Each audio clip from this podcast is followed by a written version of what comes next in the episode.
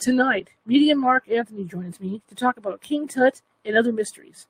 See you in five minutes.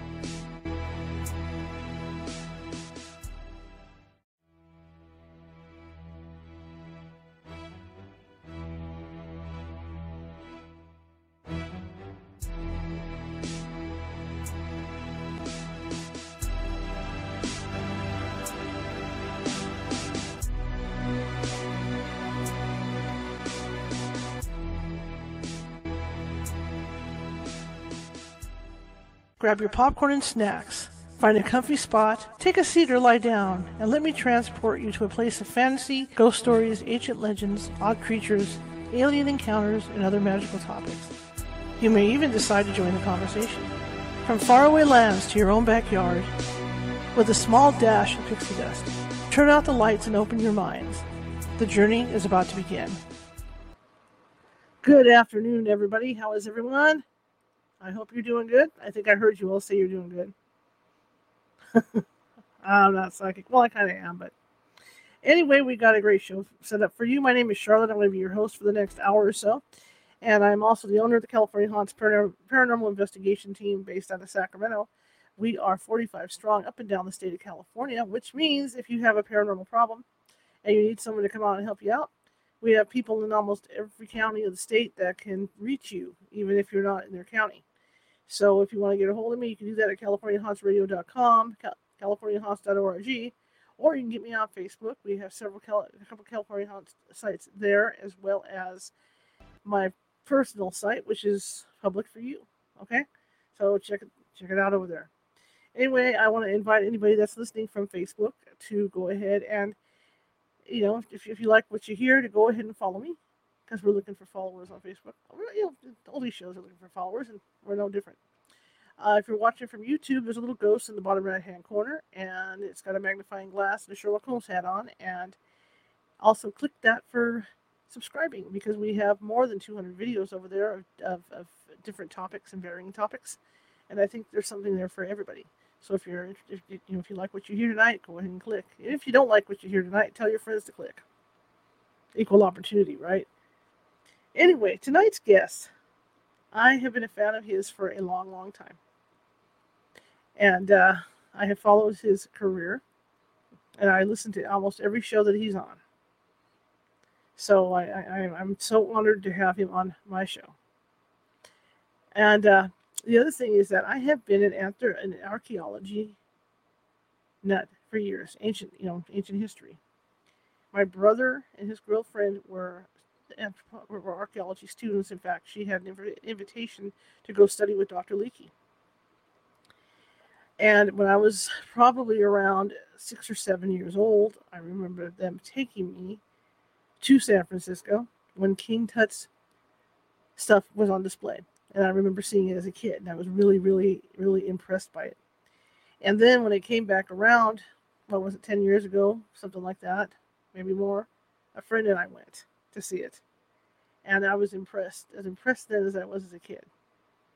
So, uh, my guest also enjoys that part of history. And so I'm really looking forward to talking to him about that.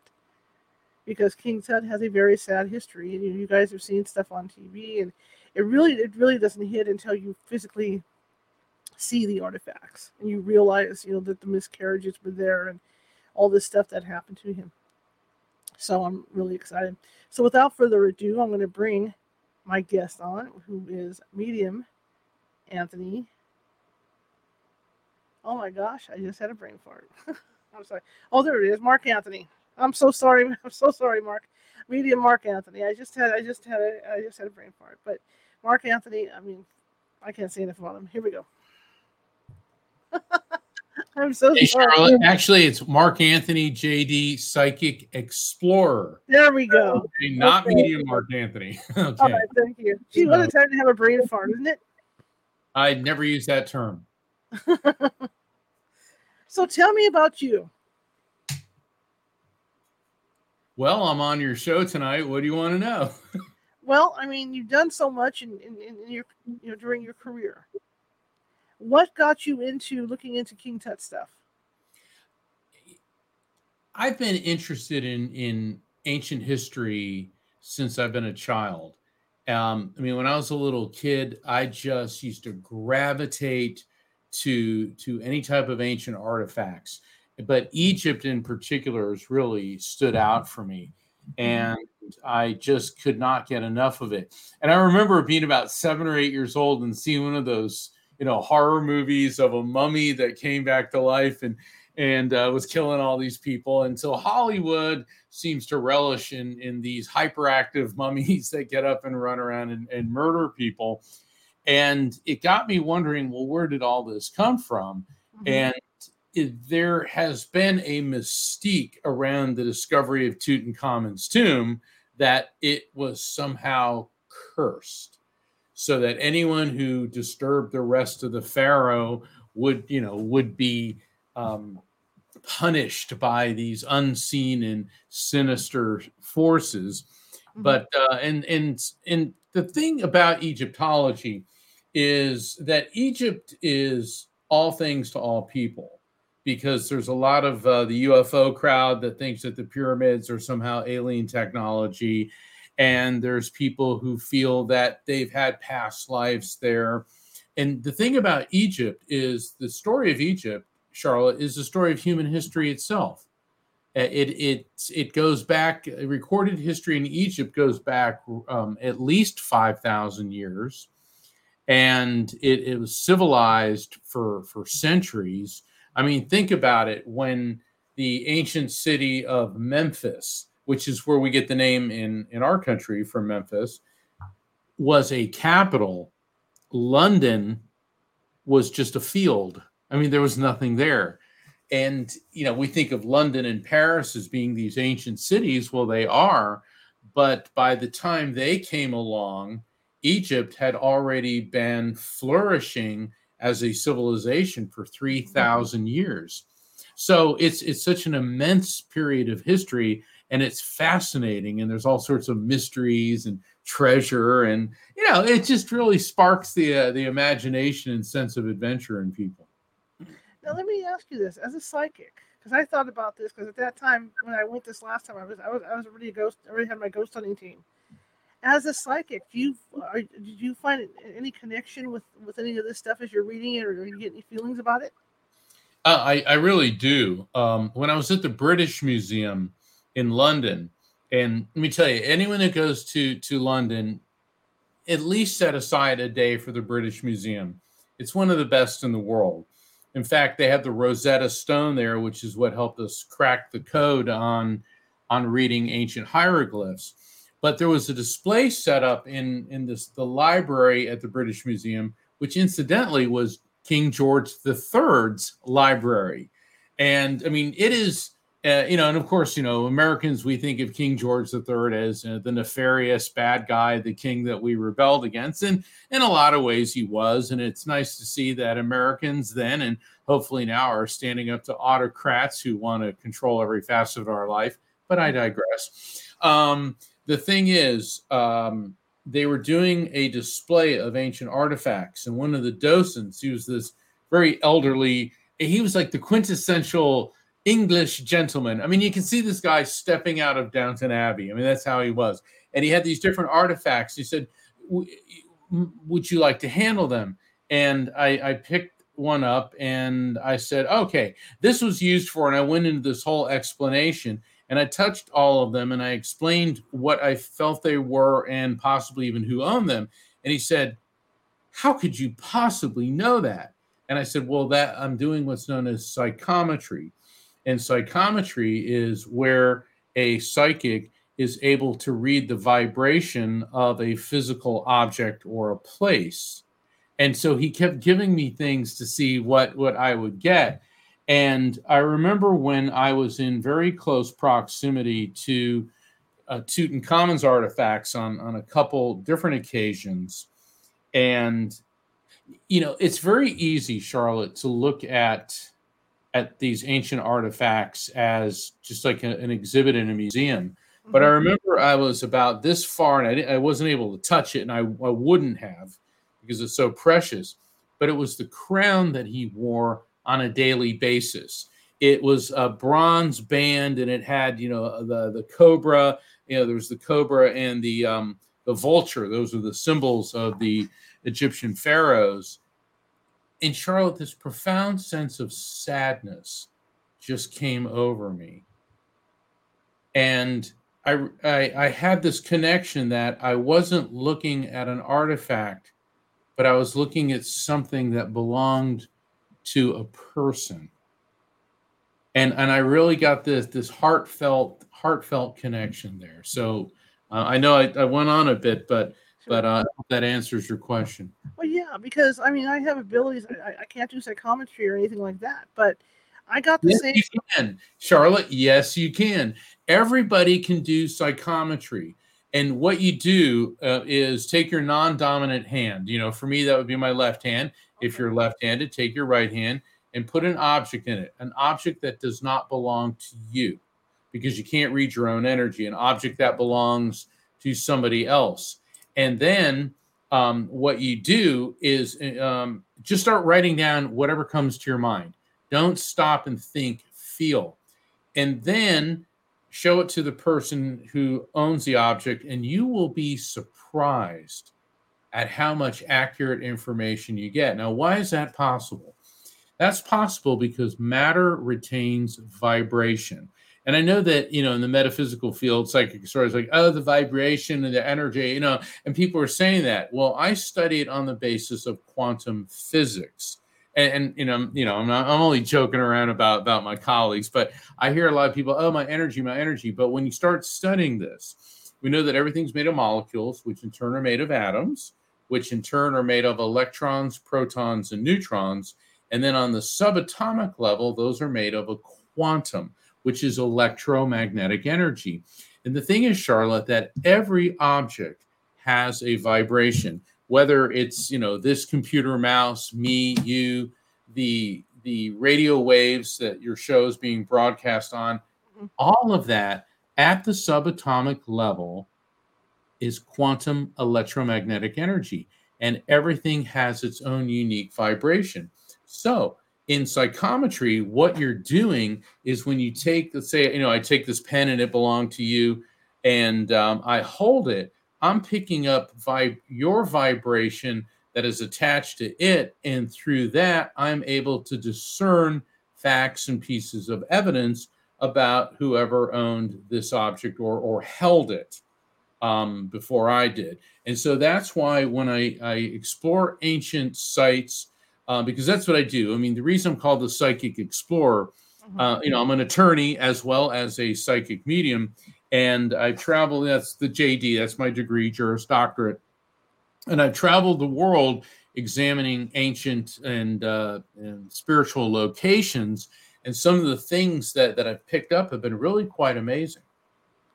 Um, have you ever been asked? Because I had a gentleman on a few nights ago who who worked in the program who, who works with with psychics who um, are able to find ancient sites like, like on a grid. Have, have you ever been asked to do anything like that? Not yet. Well, yes, I've been asked to, um, but we weren't able to go because of the whole pandemic. Right. Um, uh, Dr. Robert Schoch, uh, who uh, you're probably familiar with his work, he is is an amazing um, researcher and scientist. He spent a lot of time in Egypt studying the Great Sphinx, and he believes that the Sphinx is actually much older than the pyramids on the Giza Plateau. And um, I met him. We were both speakers at the Edgar Cayce Center's Ancient Mysteries Conference a couple years ago, and he said, "I want you to come to Egypt with me and do exactly what you're talking about." But then the pandemic hit, and and you know now everybody's trying to you know do we do this? Do we mm-hmm. don't? You know we're all trying to put things back together. Interesting.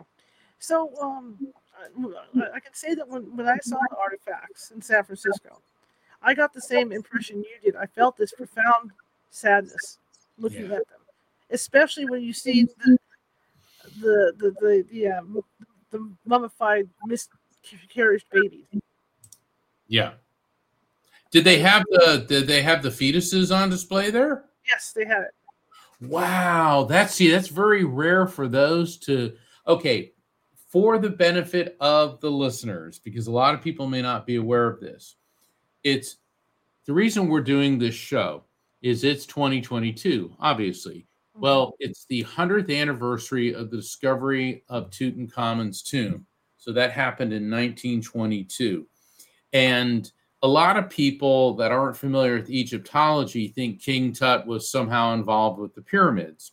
Mm-hmm. Well, well, King Tut, King Tutankhamun, was essentially the last pharaoh of Egypt's 18th dynasty. The pyramids were constructed during the fourth dynasty, and the pyramids were constructed roughly 4,500 years ago. All right, that's 45 centuries. Tutankhamun lived 33 centuries ago.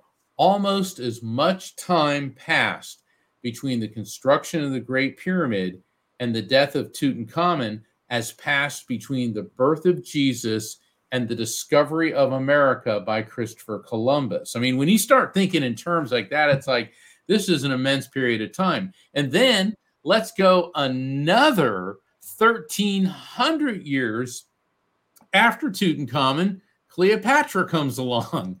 Okay, which you know, depending on how you envision her, either Elizabeth Taylor or Gal Gadot has got a Cleopatra movie. That's the one I want to see. Mm-hmm. Um, I just hope she doesn't turn Cleopatra into Xena warrior princess, you know, um, because uh, Cleopatra was a certainly a fascinating character. And then Cleopatra lived 20 centuries ago. So when we start looking at this immense period of time, so Tutankhamun had nothing to do with the pyramids, and he was buried in what is called the Valley of the Kings.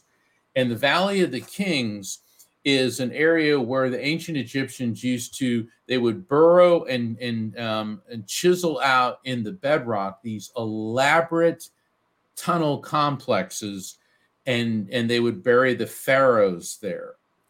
And what happened with Tutankhamun is that he was sort of a footnote in in Egypt Egyptology, and most of the tombs in the Valley of the Kings have been discovered and excavated, and certainly by the 1920s they were, and pretty much all of them were empty. Yeah, they found a couple pieces of jewelry, a few statues here and there, and that's because within 200 years of these pharaohs being buried, they were raided by tomb robbers. Mm-hmm. Uh, you know, because for one night's work, you can make a couple billion dollars, literally, in, in the gold and the treasure. But but nobody had any idea what the tombs would be like. Well, along comes quirky Howard Carter. And Howard Carter is one of my favorite people in history, Charlotte. Um, he he went to Egypt when he was 17 years old to work for Egyptologists, and he used to draw pictures of tombs. He was a gifted artist. He never had any formal education in Egyptology, yet he became the most famous Egyptologist of all time. And, and he learned Egyptology by doing it. From the time he was a teenager, working, working, working, he was obsessive. And he wanted to find the tomb of Tutankhamun. So that set him on a lifelong quest. Sometimes the people that learn stuff hands on are the best researchers. Well, absolutely. I mean, it's the practical versus the theoretical. And the thing about Carter is he also spent some of his life searching for the tomb of Alexander the Great. I mean, that's a whole nother discussion, which still has not been located. But what happened was he found the patronage from the fifth Earl of Carnarvon, um, Lord Carnarvon. And Lord Carnarvon was also a a uh, self-taught Egyptologist. He had a number of health problems, so he used to go to Egypt during the winters to get away from the cold, wet, rainy uh, uh, winters of Egypt and be in the dry climate. And he developed this love for Egyptology, and so he met Howard Carter. And Carter said, "You know, I'm looking for the tomb of Tutankhamun," and so Carnarvon started picking up the tab but it's this had gone on for close to 20 years and the only thing that carter produced was a massive pile of bills for lord carnarvon. So it was 1922 and carnarvon said we're done and carter begged him one more season please just one more season. So carnarvon reluctantly agreed. Meanwhile in egypt it's probably oh, it's about the end of October. And uh, Carter was a very lonely man. He was a what what they called back then a confirmed bachelor.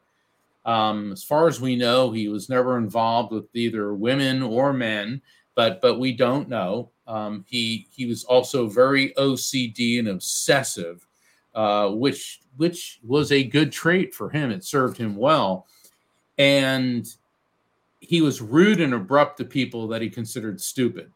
Uh, he hated reporters. He couldn't stand when people asked him what he thought were dumb questions. So he could just be uh, really cantankerous. And he bought this canary at a bazaar. Um, so he, he had this gilded gold gauge with this little yellow canary, and he loved this canary. And so he he lived in a house um, not far from the Valley of the Kings. This is probably, you know, took about 20, 30 minutes to get there. And the his his household staff, they were, you know, native Egyptians, and, and they were like, they loved the fact that he got this canary because it kind of took the edge off him being rude to them. And and um, it was the morning of November 4th, 1922, and Carter wakes up, another restless night. You know, it was always Tutankhamun on his mind but he liked to, the little bird singing him songs. And he had a very uneasy feeling that day, Charlotte. So when he arrived at the dig, and the thing is, this expedition funded by uh, Lord Carnarvon in England was no small feat. There was over a hundred workers there. I'm going to talk a little bit about Lord Carnarvon. Have you seen Downton Abbey, Charlotte? Yes. All right. Probably most of your your uh, listeners, your your audience has seen Downton Abbey. You know where it's filmed? It's filmed in England at Highclere Castle. And we know Highclere Castle as Downton Abbey because the interior scenes and the exteriors filmed at Downton Abbey. All right. And Lord Carnarvon lived. In fact, his uh, great grandson, the eighth Earl of Carnarvon, still um, is the Lord of, of Highclere Castle. And um, all the interior scenes, you know, with the aristocrats, Lady Mary, Lord Grantham, uh, what's her name, Maggie Smith, they're all filmed inside Highclere. But the scenes with the staff, you know, the, where they go down below uh, in in like the basement and have dinner, well, those are filmed in a movie studio um, outside of London. Why? Why do you think that is? I don't know. That's because it is rumored that the basement of Highclere Castle houses the Carnarvon family's private Egyptian collection. Oh. Okay. Uh, and so that's kind of like a little piece of the puzzle here. All right, so let's go back to 1922. Lord Carnarvon's kind of strapped for cash. What do we see in Downton Abbey all the time? It's a bunch of English aristocrats in the 1920s, and they're always strapped for cash. So it's kind of like life imitating art here. Mm-hmm. So it's November 4th. Carter shows up at the excavation site. Nobody's working. An eerie silence filled the air. That meant one of two things happened. Either somebody had been killed or they found something. And one of the Egyptian workers ran up to him and was like very, very excited. And he said, What is it? What is it? He goes, We found something. So, and, here's what's so ironic just 30, 40 feet from the tomb of Ramses the sixth, in an area that they had constantly overlooked, there was a step, a stone step that they uncovered in the sand. And so they started uncovering more and more. And, and they, they found 16 steps going down into the ground.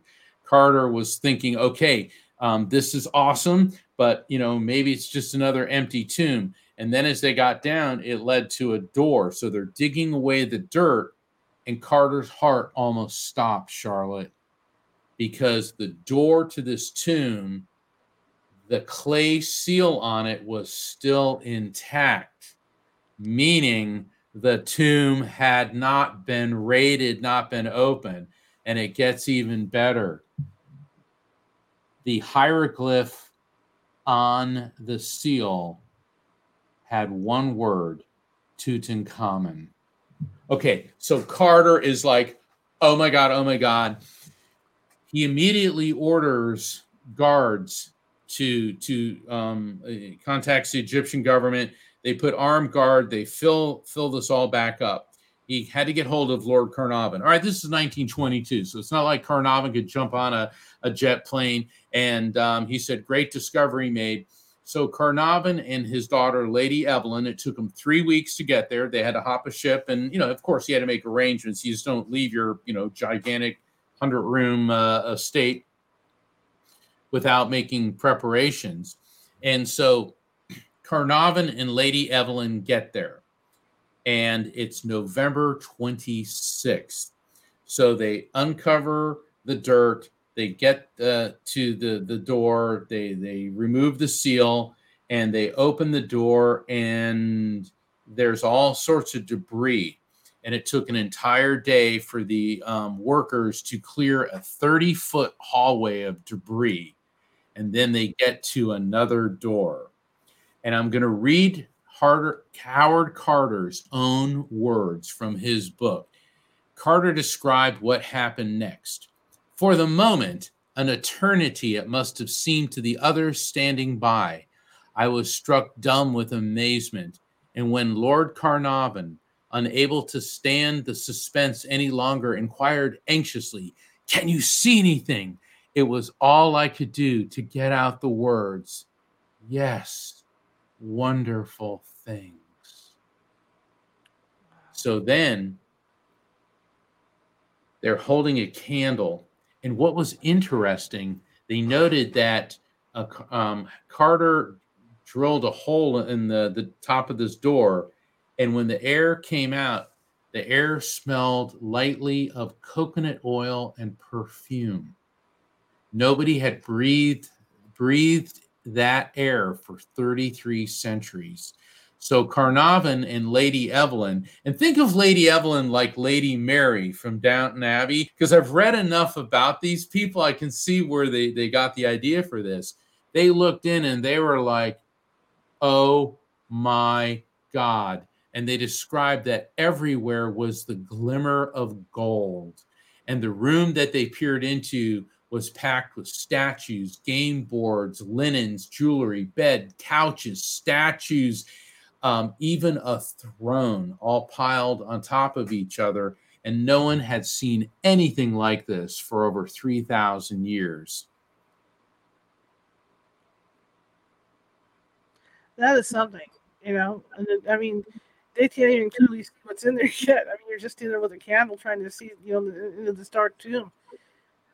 Yeah, and and the thing is, this was the only up, to that point in time the only intact pharaoh's tomb discovered because you know as we were talking about earlier all the rest had been plundered and but but this this went beyond their wildest imagination and i believe there was um i'm trying to remember is it five or seven rooms um they they removed it took 10 years to take everything out of the tomb um, Howard Carter was very meticulous and he called in a team of the best of the best. He contacted the Louvre, the British Museum, the museum, um, uh, um, uh, the one in New York City, the uh, not the Museum of Modern Art, uh, the Metropolitan Museum of Art. I mean, he got the best archaeologists, photographers there in the world, and so they they numbered everything, they categorized everything and they took it out. And then the, the tomb nearby, Ramses the sixth tomb, was used as kind of a lab because it was large and it was uh, near there. And and they found some some really amazing things, but but they wanted to get to the king's mummy because that was, I mean, that was hitting the lottery.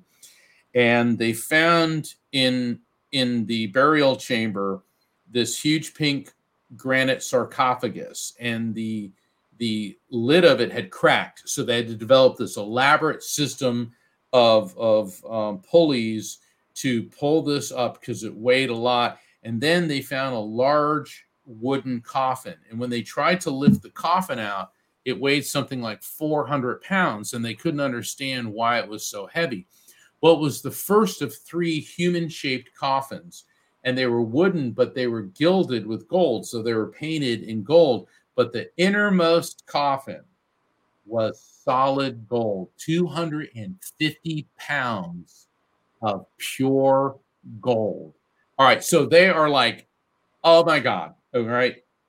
Then when they open that up, the king's mummy has the elaborate gold death mask, and that that's perhaps the most recognizable symbol of ancient Egypt. It's Tutankhamun's gold death mask. So there was the mummy, and it was like a helmet that they put over, covered his his face and the back of his head, and it was solid gold, and and it has, you know, it's called the Nemes. You know, that that. Um, in fact, I've got. If you'll hold on a second.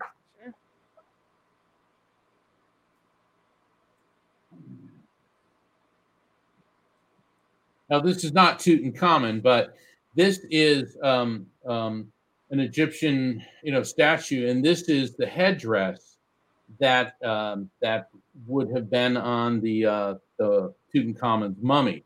So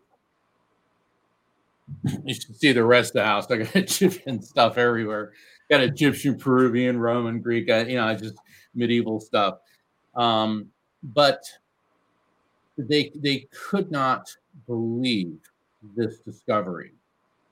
And the problem is when the ancient Egyptians mummified the king, they they wrapped the bandages very tightly on the body. Then they poured what they called unguents, these sacred oils and and elixirs all over. Well, over 3,000 years, it hardened and essentially glued him to the golden coffin and they tried all sorts of ways to get the mummy out of there. They eventually ended up sectioning it up, which you know by modern archaeological standards is like, you know, but uh, they they got it out as best they could, and then the mummy started giving them more questions. Other mummies that have been found always had the heart. The Egyptians considered the heart the most important organ. They considered that where your soul resided and where you thought, but there was no heart to be found.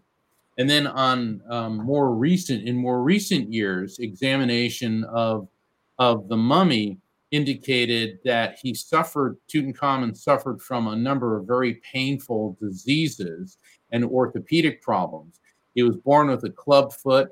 He his uh, the DNA test showed signs of malaria and possibly sickle cell anemia, and an, a necrotic and deteriorating orthopedic condition.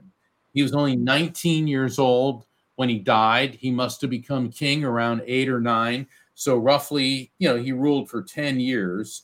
Uh, but but he was in tremendous physical pain. We also know that he had difficulty walking because they found dozens of walking sticks, basically canes, in his tomb because they always bur- buried uh, the pharaoh. and They buried people with their personal effects, personal property and these walking sticks had been used. They could tell because of the dings and the dents on them. So it was very clear that Tutankhamun um, was was quite ill, but why was his heart missing? I mean, for a pharaoh, a, who they considered to be a god living on earth, why didn't they have his heart there? Well, all sorts of theories have come about. Was he murdered? Was he perhaps in a terrible chariot accident? Because they did find chariots. He did like riding chariots. Um, what happened to him? Was he poisoned? Was he beaten to death? Did he die in battle? Pretty unlikely that he died in battle because he was such a physical wreck. It had been very hard for him to go into battle, but that doesn't mean that he couldn't have been near there. Or maybe he was just riding a chariot and fell out of it. Other um, examinations of his body show that there was a bone infection. So it looked like he may have fractured a leg, uh, uh, excuse me, a bone in his leg because it appeared as if it hadn't healed and he could have gotten sepsis, which had been a blood disease, but it still goes back to where was his heart. So the mm-hmm. going theory is that he may have died in some type of terrible accident it's interesting to think too, and and you hate to talk about the family history, but didn't was he not married to his sister? Yes, Tutankhamun appears to be the byproduct of generations of inbreeding because the ancient Egyptian pharaohs were considered gods on earth, and only a god could marry a god goddess. And his his his queen was Ankhesenamun, believed to be his sister or more likely his half sister. And then, of course, the most disturbing find in the tomb that we were talking about was two mummified fetuses. Recent DNA tests on those indicate that Tutankhamun was most likely their father. So, but but you know, it's it's kind of creepy. Why are there two fetuses in there? Is it because you know Ankhesenamun miscarried them, and when the king died, uh, they buried them with him? Some people speculate could this be some bizarre human sacrificial rite? It seems very unlikely that the Egyptians would have uh, murdered his, and they appear to be twins, his twin daughters, uh, as part of some type of rite. So, so it's very possible that they were miscarried uh, fetuses. But Tutankhamun's family history is one of the most interesting ones in ancient Egypt.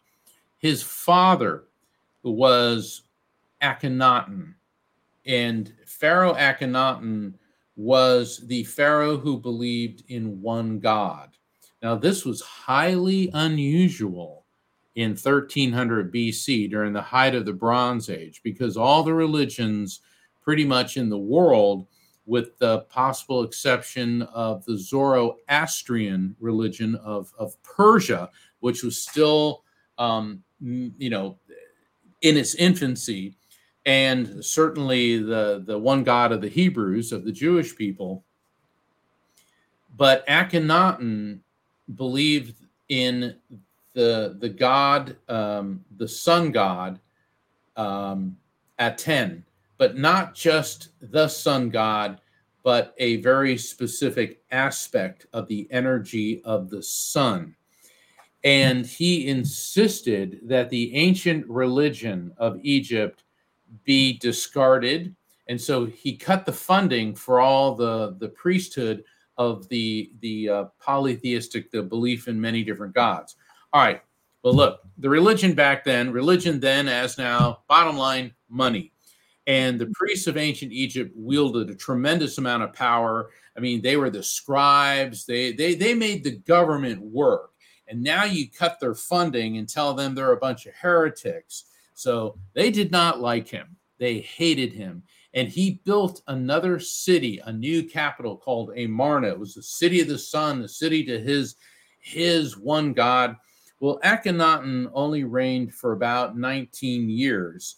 And when he died, Tutankhamun becomes pharaoh, we think, because it looks like there may have been another pharaoh in between Smenkare.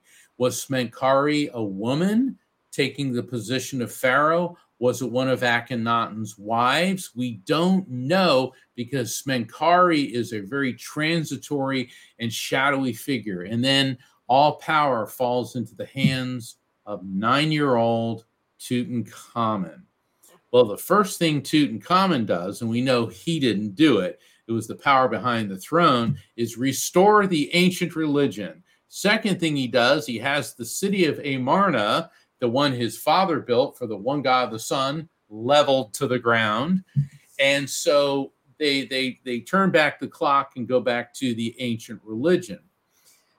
I seriously doubt a nine-year-old had the political wherewithal to do all this. So we know that he was being controlled and manipulated by forces beyond behind the throne. Two in particular, the Grand Vizier, whose name was Ay, and the general of the armies, Horemheb. All right, fast forward 10 years. Tutankhamun dies at age 19. He has the smallest tomb in the Valley of the Kings. His mummy didn't quite fit the coffin. It looked like his tomb was a rush job based on the poor quality of the paintings. You, you contrast the paintings in Tutankhamen's tomb to those of some of the other pharaohs. I mean, like Ramses the Great, you know, the, the one of, uh, you know, Moses and the Israel, you know, that you, you contrast uh, the artwork in the other, their tombs. So Tutankhamun either died unexpectedly or pursuant to some type of plan. And he's whisked under the carpet. So what happens to his uh, his young bride, Ankhesenamun, his half sister? Did, well, didn't she rule for a while or no? Oh, did not didn't I marry her? Yes, and here's what happened. in what is now Turkey. That was at that time the, the kingdom of the Hittites. And the Hittites are a fascinating people. Uh, from what you know, very warlike, but also um, great architects. They're even referenced in the Bible on more than one occasion. In the Old Testament, there's references to the Hittites. In fact, I think um, when David was having an affair with Bathsheba, her husband Uriah the Hittite, uh, David conveniently had killed in battle, but I digress. That's another story. So, Ankhesenamun wrote a letter to the king of the Hittites. And how do we know this? Because when the Hittite capital of Hattusis was excavated in the 20th century, the the um, library, their their hall of records, was found, and letters two letters from Tutankhamun's widow were sent to the king of the Hittites. And she essentially said, My husband is dead. I have no son. I will not be forced to marry a servant. Send me one of your sons so that he may become king of Egypt. A servant? You mean like the grand vizier Ay? And the king of the Hittites responds with, Well, basically, I don't know if I can believe you. She sends him another letter repeating that and said that, please, she's like begging him. So, from what we can tell from the Hittite records, the king did send one of his sons and he never made it. Apparently, he died en route to Egypt. It appears that his caravan may have been attacked and ambushed. Now, I'm speculating here, but we do know that right after that young Hittite prince died, a 20 year war, 20 year war broke out between the kingdom of the Hittites and Egypt. Now, that, now let me tell you something. The king sends his son to become Pharaoh of Egypt. He gets murdered. Who would be the suspect there? Oh, yeah, General of the armies, Horemhab. And then we know that Ankhesenamun is married to the Grand Vizier Ay, a man in his 60s, old enough to be her grandfather, and then Ankhesenamun disappears without a trace. Even in Ay's tomb, he was buried with full regalia of a pharaoh, not one mention of Ankhesenamun. And to this date, archaeologists have still not found her mummy or her tomb. So speculation abounds. Was this because the high priests of Egypt, who would have backed Ay and then Horemhab, wanted Tutankhamun, that entire family eradicated so they could go back to receiving funding uh, from the royal treasury? And what's interesting is Ay rules for a few years, and when he dies, Horemhab, the general, becomes pharaoh. So this has all the the plots, the twists, the motivation of, of some type of palace coup and the complete eradication of Akhenaten and his successor Smenkhare and successor Tutankhamun. So, you know, when people ask me, well, how, why do you like Egyptology? I mean, I mean, this is cool stuff. I mean, you can watch Game of Thrones and all that stuff, but this is the real thing this thing. is the real thing and it's got all the intrigue and and then there's tons of literally tons of treasure uh, that that came along with the discovery of Tutankhamun's tomb. Well, you know when you think about the two fetuses, that's what makes you that makes the mind wonder about that because they were trying to eradicate him from his position. That would be the way to do it because he, he would have no heirs at all. Exactly. And I know that um, um, I know we're running short on time, but I want to get to the curse of Tutankhamun's tomb. All right, so we're back in 1922, and Tutankhamun's tomb is discovered, and it becomes the biggest news story in the world. Reporters from every major newspaper in Europe and the United States, even from Japan, flood to the Valley of the Kings. Howard Carter's about to lose his mind. He can't stand all the stupid questions. So Lord Carnarvon, he's dashing, debonair. He's a British aristocrat. He's like, Howard, you take care of the excavation. I will handle the media. Well, at first the media loves Lord Carnarvon because he certainly enjoyed he, he loved the limelight, but then he turned around and he sold the exclusive rights to the story to the London Times. Oh my gosh. And all the reporters hated him. Remember earlier when I was talking about uh, Howard Carter bought that little yellow canary that he really loved? Well, the day, November 4th, the day that the tomb was discovered, just as they were uncovering the, the door to the tomb, meanwhile, at Howard Carter's house, everybody on the expedition knew about the canary, and the canary became the mascot of the expedition. In fact, when Carter brought the little canary home, one of his servants said, Inshallah, which means by the will of God, um, this golden canary will help us find a tomb full of gold. Okay, this was said. So, just as the tomb is being opened or, or discovered a few miles away at Howard Carter's house, a cobra gets into the canary's cage. The Egyptian staff runs into the room and they're horrified as this cobra is devouring this little canary, the cobra being the symbol of the Egyptian pharaohs. So the Egyptian staff is totally freaked out. They knew this was a bad omen. Let me tell you, these rumors started spreading through the camp. So all the Egyptians are like, what have we done? So then, a couple, nah, about a month or so later, Lord Carnarvon sells the rights of the excavation story to the London Times. And now all the other media outlets are shut out and they're ticked. Well, they've heard about the story about the uh, uh, the canary, and then Lord Carnarvon in February of 1923 dies in Cairo in a hotel. He had um, a mosquito bite on his face and he cut it while shaving. He got infected, fell into a fever, a coma, and died.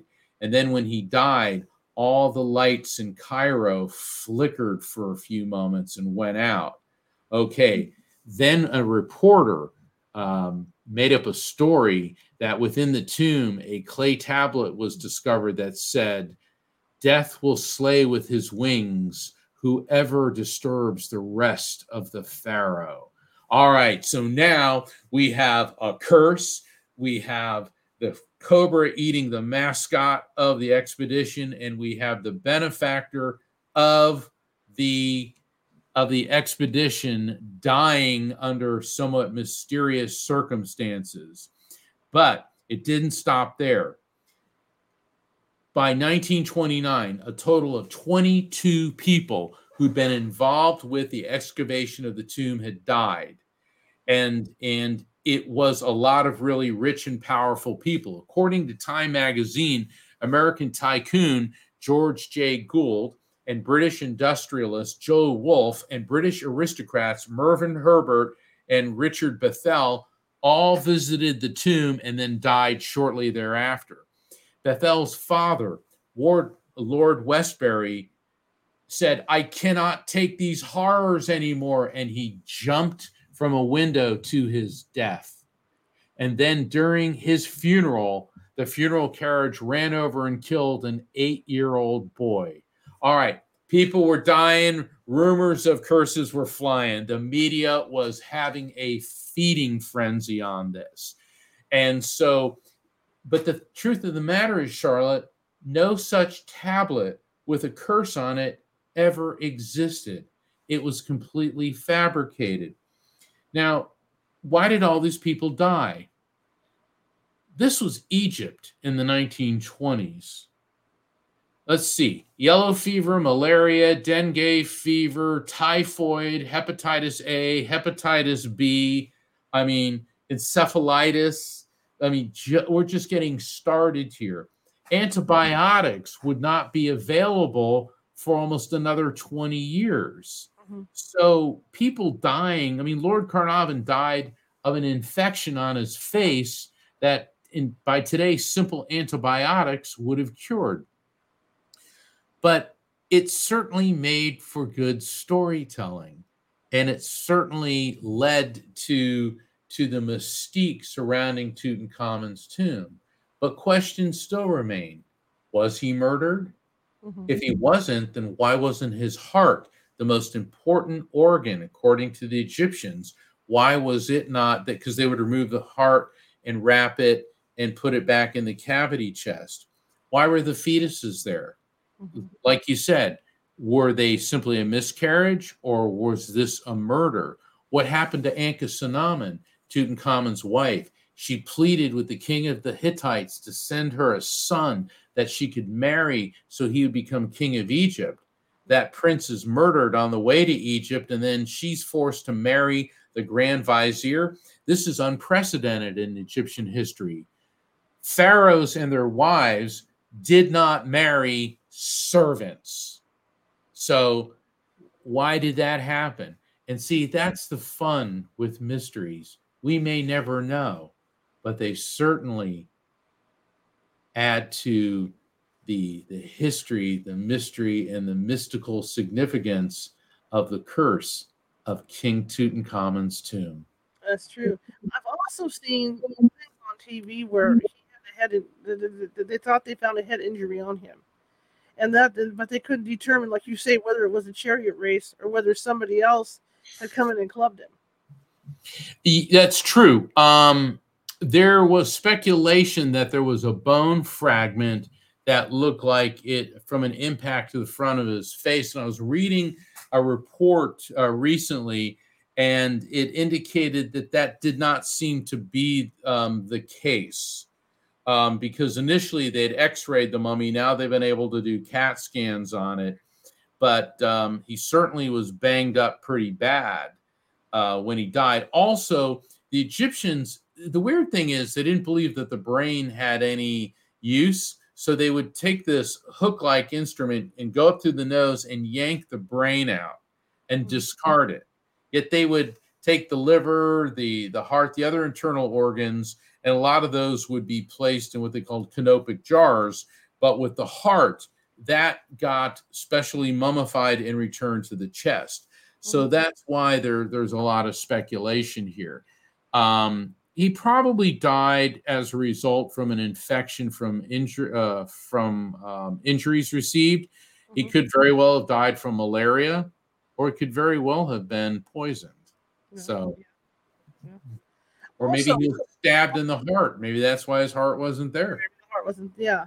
Also, that tomb when you talk about the size of the casket and everything, you know, it looked kind of like they had shoved him into whatever was available that tomb they, i don't think they they think that tomb was for him do they no they don't they think it may have been for um it could possibly see they buried the queens in what's called the valley of the queens um but it is possible it could have been for another member of a of the royal family because within the valley of the kings there there's other aristocrats who were, were buried there so they don't think that the death mask was specifically made for him, nor do they, they meaning Egyptologists, feel that the gold, the solid gold coffin was made specifically for him because it looks like he was kind of crammed in there.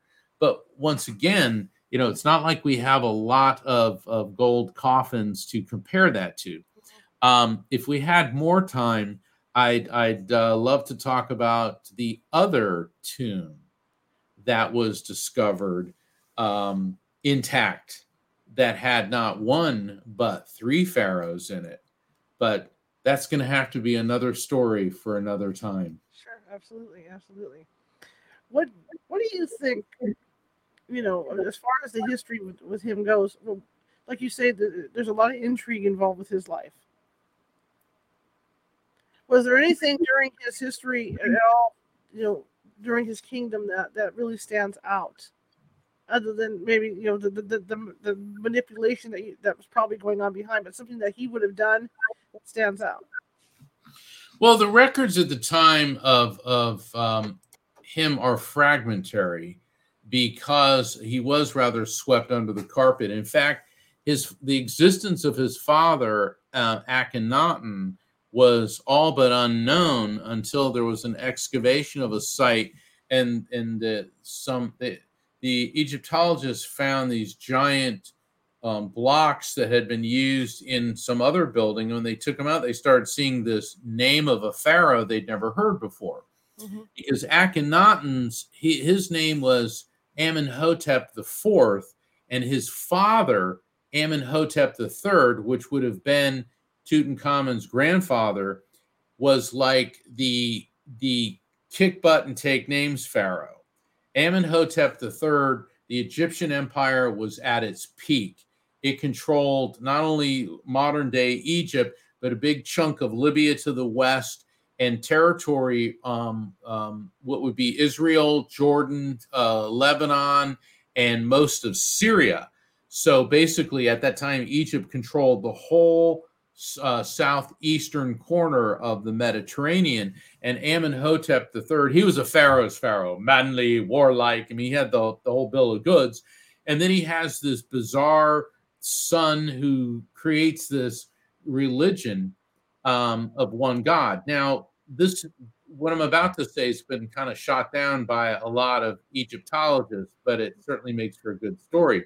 There are some people who feel that the, you know the good pharaoh of exodus when joseph is you know he's um sold into slavery joseph the hebrew is sold into slavery by his brothers um and, and sold into slavery in egypt and uh, there's a pharaoh having these disturbing dreams about seven fat cows being devoured by seven skinny cows and they say that the hebrew joseph has the gift of divination of prophecy and they bring Joseph before Pharaoh, and he interprets this as seven years of famine followed by seven years of plenty.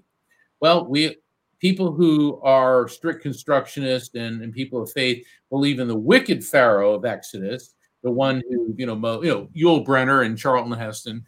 Um, but um, the thing is, um, both biblical archaeologists and Egyptologists believe that the most likely candidate for the evil pharaoh would have been Ramses II and possibly his son Merenptah, who came roughly 100 years after Tutankhamun. So if you believe in the bad pharaoh, there had to be a good pharaoh, right? And there's a lot of people in the archaeological field, they're divided on this, but the good pharaoh, the most likely suspect, could have been Akhenaten. And the question is who influenced who? Did Joseph influence Akhenaten with monotheism, a belief in one God? And did Akhenaten put his Egyptian spin on it and turn it into this God of light? Or was it Akhenaten who influenced Joseph with monotheism? Now, we'll probably never know the answer to that. But once again, isn't that one of those great questions? That's a fantastic question. You said earlier that that you collect artifacts. Um, I collect a lot of well. here we go. There we go. See, because I have a collection of Greek and uh, Roman antiquities. Yeah, it's it's you know as long as they're acquired, as I'm sure you have through legitimate means, mm-hmm. um, because you know we all want to possess something like that. Um, you know, like this statue here that I have. I mean, this is you know simply a reproduction, right. but it you know it's it, it helps people visualize what we're talking about. You know, this is called the Nemes, N E N E M E S, and this is a very typical depiction of an ancient Egyptian headdress. And as you can see on here, you have the cobra and the vulture. They were two symbols of the Egyptian pharaohs. So then when the cobra went and swallowed Tutankhamun, I mean, uh, Howard Carter's canary, you know, because the cobra can spit poison and strike down the enemies. Now, the vulture, that one always got me. I mean, vultures kind of looked at as nasty, but they also play into the cycle of life too, because vultures are necessary. And the Egyptians looked at animals, you know, very differently than than we do. I mean, cats were considered sacred um, cobras were, uh, even crocodiles. Uh, they they had a god uh, Sobek, which was um, a crocodile type entity. So they they looked at things a lot differently than than we do. And plus, you know, you got to realize they were much closer to nature. Nature was an everyday fact of life for these people. That's interesting. Yeah, uh, I, have been picking up reproductions like that too over the years. You know, but I got into collecting Greek and Roman antiquities because I thought it was fascinating. You know, I've got glass and, and things like that. You know, like uh, like like perfume bottles. Yep. So it's kind of cool to have. So, what's your most favorite artifact that you have? Oh, you know, I I'm gonna kick myself. I was gonna bring it into uh, my office. It's in the other room. It is an um, an object from Tutankhamun's tomb, and it's called the wishing cup and it was an alabaster um, cup. It's uh, it's about so big. And I remember when I I finally saw the real one. You know, I'd had this reproduction for years, mm-hmm. and the reproduction did a pretty good job of of copying it. But when I saw the real one, it just really really touched my heartstrings. It's incredible to see that stuff. If you guys ever get a chance, if that stuff ever comes around again, you guys should go. I mean, just just don't even hesitate because it's fantastic to see. You can't imagine the stuff that they got out, and it's all caked in gold. It's all painted up with gold, and it's just it's just it's just an incredible sight. But again, like we said in the beginning of the show, it's it's kind of sad to see when you think about the history of Tutankhamun. Well, absolutely, but you know, let's look at it this way. The Egyptians built monuments to their their rulers, their kings, so because for them, for your name to be remembered mm-hmm. was immortality. And that's why, like Akhenaten, um, his his name, his memory was erased by the Egyptian priests. Uh, Tutankhamun's wiped out because they wanted even to deny them immortality. And so 33 centuries, now 34, another 100 years has passed 34 centuries after the death of Tutankhamun, everybody knows his name, King Tut, Tutankhamun. But has anyone heard of Ay? Has anyone heard of Horemheb? Yeah, some specialists, people like you and me that read this stuff, but most people don't. But the name Tutankhamun lives on into eternity. So, in a sense, Charlotte, justice has been done. That is true. Mark, I want to thank you so much for coming on. I so appreciate it. It was wonderful. I would love to have you on to talk about the other tubes. I mean, I, I could go for hours doing, talking about this stuff. Yeah, and uh, I want to tell people my latest book is The Afterlife Frequency. And if people want to find out more about um, uh, my book, The Afterlife Frequency, my book, Evidence of Eternity, and my book, Never Letting Go, please visit my website, which is afterlifefrequency.com. You can find out about signing up for a personal reading. Please subscribe to my newsletter because um, it'll keep you up to date on events and conferences where I'm speaking at. Um, I speak, uh, I'll be headlining at the International Association for Near Death Studies over Labor Day in Salt Lake City. I'm, I'm speaking in Phoenix at Helping Parents Heal in August and I will be presenting at the Edgar Cayce's Ancient Mysteries Conference in Virginia Beach in, in October. I'm presenting Sacred Astrology, the mystical magi and the mystery of the Star of Bethlehem. Wow. And uh, that's a really fun presentation. But um, I want to thank you, Charlotte, so much for having me on California Haunts. I love the work that you do. The paranormal investigation is so important, and this show is very important. And people um, that are listening and have enjoyed this program and all the others, um, there's information here how to donate to keep uh, this going. You know, people expect all of us in the metaphysical field just to, to do this but you know, we do have mortgages, we do have bills, and we do got to keep our websites running. And the thing is, uh, California Haunts does a lot of really great work because they just don't jump to conclusions.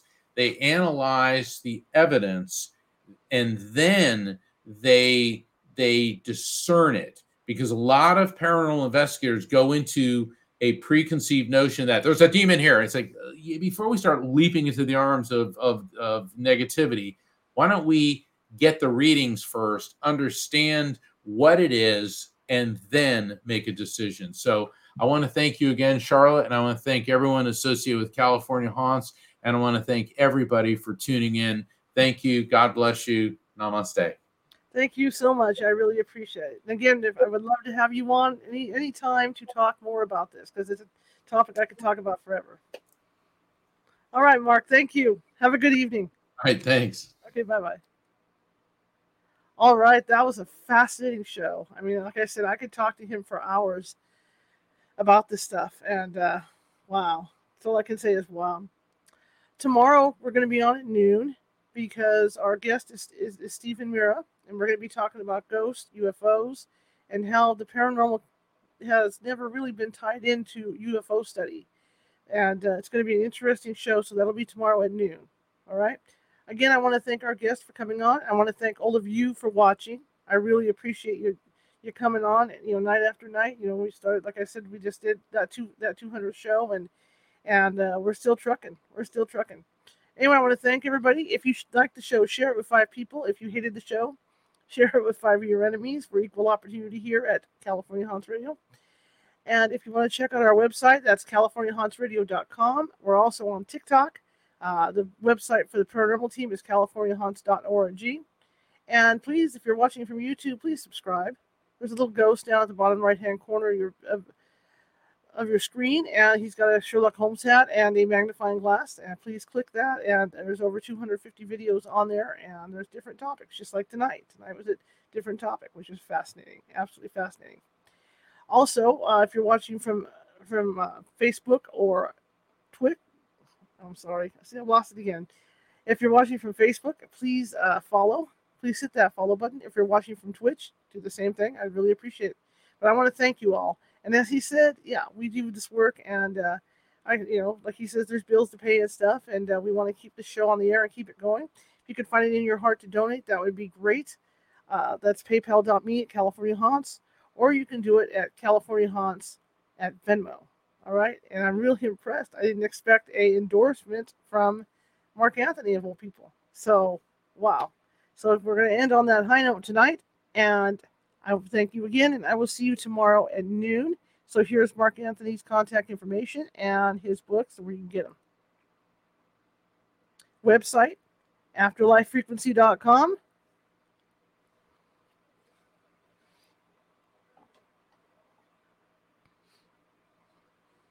Never Letting Go is one of the books.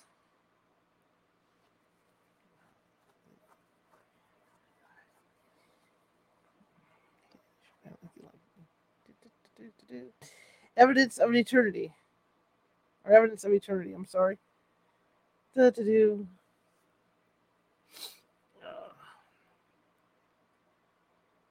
And the afterlife frequency. I think you liked me. uh, and of course, they're available at Amazon.com.